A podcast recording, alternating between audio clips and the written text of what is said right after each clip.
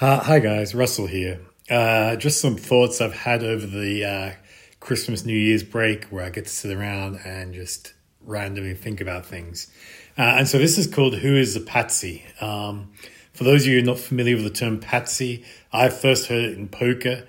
Uh, so when you play poker, you know, normally there'll be someone there who's not very good but bets a lot. And that's basically who funds everyone else. Typically in poker, every, if everyone knows what they're doing, it's a zero sum game, or even worse if you play a casino because they take a rake. So you need a patsy to make it all work. And I would sort of say in free market capitalism, properly free market capitalism, everyone is like taking from everyone else. So it's very hard for anyone to really do much better than anyone else.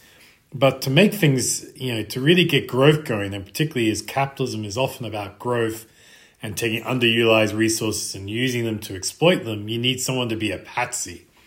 Uh, and so it seems to me that we have crises in capitalism when those who are being exploited act to stop that exploit- exploitation. That is when they go, you know what, I can see what's going on here now, I'm tired of it, and they stop it, and that's when you get a crisis. Um, and so I've been thinking about that and how that applies to markets today. Um, so, you know, if we go back and look at the first sort of widely perceived crisis of capitalism, which is the Great Depression, you know, for me, that wasn't really a crisis of capitalism, it's just a natural tendency of free market capitalism where overproduction uh, and driving down wages, driving down the costs of production leads to an, an era of low low growth uh, and falling prices. Now, the thing about Great Depression or Depression areas is, while it always, it seems bad, bad for workers and bad for corporates, it's great for bondholders or lenders, if if that makes sense.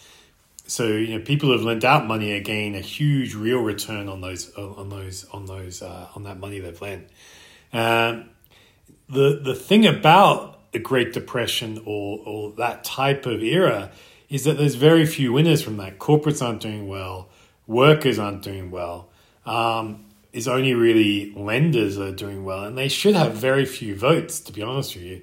Uh, so for me, it's it's not really surprising that politics turned so viciously against capitalism after the Great Depression, because there was no one there to say, you know what, this was a great era for me. Let's keep keep it going. And so here I show the US CPI index, and you can see how from 1913 through to 1945, prices in the US barely moved. And then you, with FDR's uh, reforms and World War II and reforms after World War II, we started to see that price index going up. And that was great for corporates, great for workers, great for everyone. The only equivalent, you know, so to, to continue the analysis would be in Japan since 1990, where again we've seen a sort of depression type scenario where prices have not been rising. Um, and again, it's been hard to understand why this has remained politically uh, possible. If you look at it, corporates are doing badly, workers are doing badly. The only people who have done really well are, are bond owners. So if you've owned bonds in, in this period, JGBs have been fantastic, and I've owned JGBs, been fantastic from time to time again, you think, well, there's no consensus for here. Now, the reality is the Japanese tried a couple of times to kick out the LDP who have run Japan since World War II. Every time they did it, things got worse. And, uh, and I think the problem Japan has is it's so closely tied in to the US political system.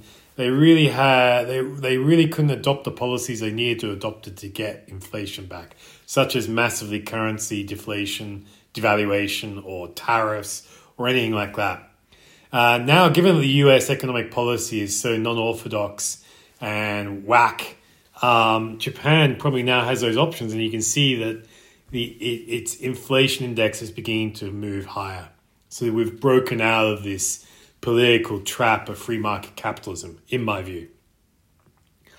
So, you know, in response to the Great Depression, politics moved left, which is what I'm seeing now. Uh, and, you know, it was politically popular because for businesses it was great. They could suddenly raise prices. Workers had full employment, rising wages. Everyone was doing great. Um, but you you gone from workers and corporates being the patsies to new sets of patsies, people that are losing money to fund everyone else having a great time. And in the post World War II period, that was bond owners. So people lending money got screwed over because the money they got back was worth a lot less, and commodity producers because what they were selling for commodities, you know, was buying less and less as workers' wages went up. Um, and so the sign for me that the U.S., particularly U.S. policies post World War II, were coming to a natural end was the collapse in US gold reserves that started to happen through the 60s. That is, the US was selling off or its gold to finance this policy regime that they wanted in place. And this meant that a lot of the policies, such as fixed commodity prices and other things, were also going to be less and less sustainable because the US controlled less and less of the gold in particular. Um, you could think of this as US exploiting the gold reserves that had been transferred to the US during World War One and World War Two. Um, I think also what people don't realize is FDR, part of FDR's policies was to create government mandated cartels, including oil production. Uh, and so the Texas Railroad Commission, I don't know why they got it, I guess most of the oil was in Texas, also really controlled oil production. So what you saw in the post World War II period was production growth was slow because crude producers didn't get the gains. Uh, so when I say crude was fixed, so crude oil barrel was fixed about one buck eighty, but the refined barrel, refined oil that you bought from a petrol station or whatever was freely moving. So the margin that refiners in the in the US making were huge in the '60s because they were could could charge whatever the demand was, and that was great for them, but terrible for producers. So as you expect, US oil production began to fall and flatline through the '60s, and of course, then they became reliant on imports which exposed, which meant that they were then reliant on foreign oil producers to be the patsies, and they decided they didn't want to, and that's when we saw OPEC uh, was created, and eventually we forced policy change and another crisis of capitalism into the U.S., which was the '70s, and that was where we see policy had to change. So oil, crude oil prices uh, ramped up massively, and we also saw gold price move higher. And you know, part of that change was we need to find new patsies. So the bond market wouldn't be the patsy, and the commodity markets no longer willing to patsies.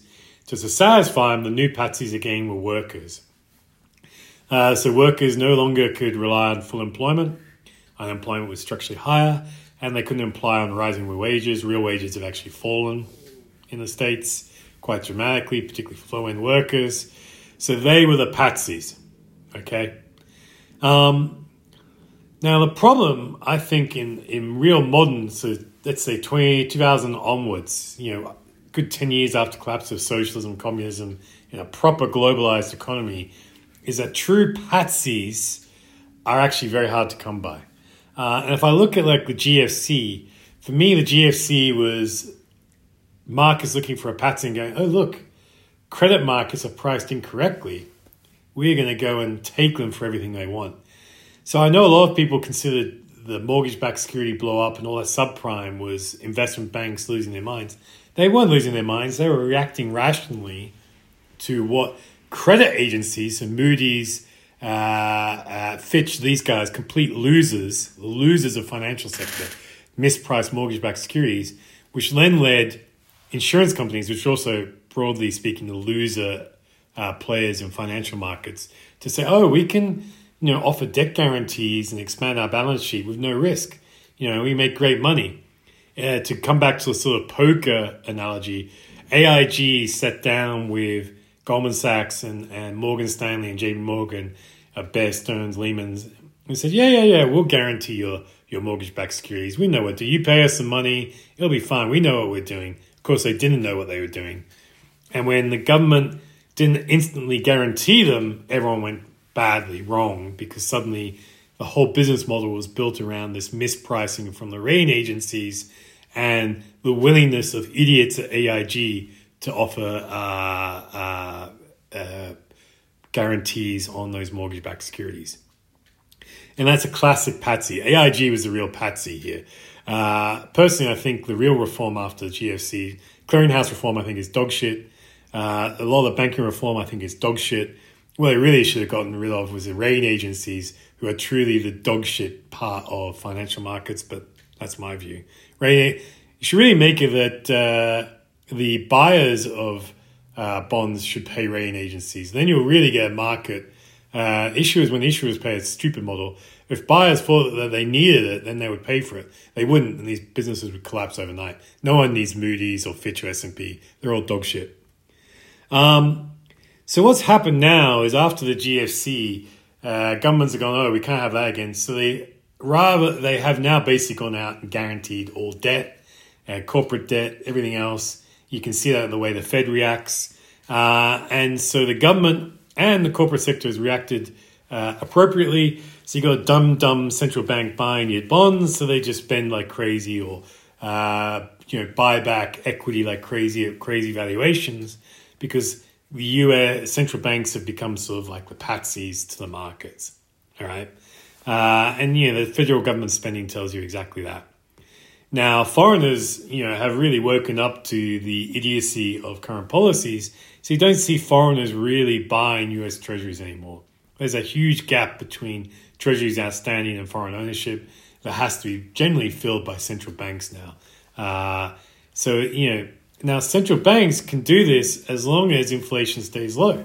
So, really, what we've come almost back full circle in a model uh, where we need the commodity markets and we need the bond markets to remain patsies, to remain like, oh yeah, inflation's going to stay low and come back low. Uh, it's all going to be a, it's good, and commodity price is going to stay low. Yeah, that's that's the model, and that's really where you know that that those, those guys are the patsies, and this is really where I'm being pushing and saying, well, look, if commodities and, and bond markets need to be the patsies, the movement in GLD TLT is sort of saying, do you know what? I think they're waking up to to the, that the fact they are getting screwed here, and they don't like it. Uh, and what you can see is a movement that has it's moved higher. This GLD TLT, and you know you had the spike. I thought, well, yeah, here we go, and it's come right back again but the trend is still pretty strong. Uh, and so for me, you know, it's pretty clear. Uh, I think what's really interesting about this is that for me, free market capitalism and democracy are inexplicably or inextricably intertwined.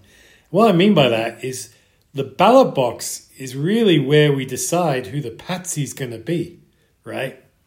So, you know, after the 60s and 70s, where workers and unions did really well, everyone went, yeah, we don't want, fuck those guys. We're not going to be patsies anymore. And so we saw power leach away from them. And workers and unions have gotten absolutely screwed over. Uh, particularly low end workers in the States get screwed over massively, absolutely massively. And that's true through the West, Japan in particular as well. And what we're seeing now with Brexit, Trump, Wilders, Meloni, Obrador, AF, AFD, Alternative Germany, you name it, any populist you like to point at is telling you the same thing that the workers, the West, Western workers, are no longer willing to be patsies, right? And that only leaves one real clear patsy in the market, and that's bond investors. People buying bonds, particularly long day treasuries, are the patsies. They don't want to admit it, they're buying them a hand over fist but you are the big loser patsies in this market. All right, anyway, hope that makes sense. Stay safe. We'll talk again soon. Ciao.